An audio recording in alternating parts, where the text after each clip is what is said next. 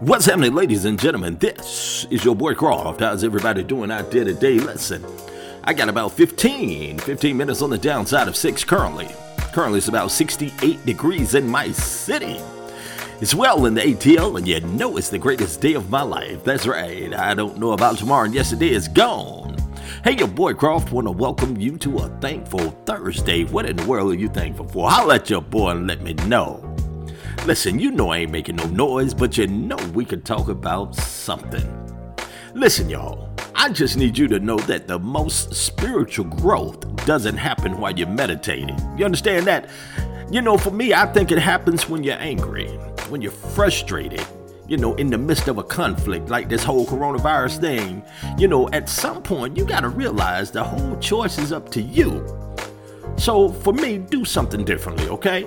Sometimes the biggest step of your life is merely the smallest step you take in the right direction. Your boy Croft don't care if you got that tiptoe. Just go in the right direction and find peace and calm within. And what I need for you to do is surrender your anxiety and sense of urgency while trying to re enter this new world so soon, okay? Allow the divine to continue guiding the peace in your life.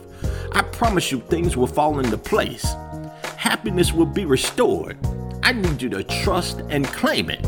Now, I need you also to know that during this process, God is going to remove some people from your life. Because, uh, come closer. He done heard conversations that you didn't hear. Thank you so much for your time this time. And until the next time, I hope it's better than the last. And as my dad would always say, you're never out of business when you mind your own. This is your boy Croft. We'll holler at you later. Peace.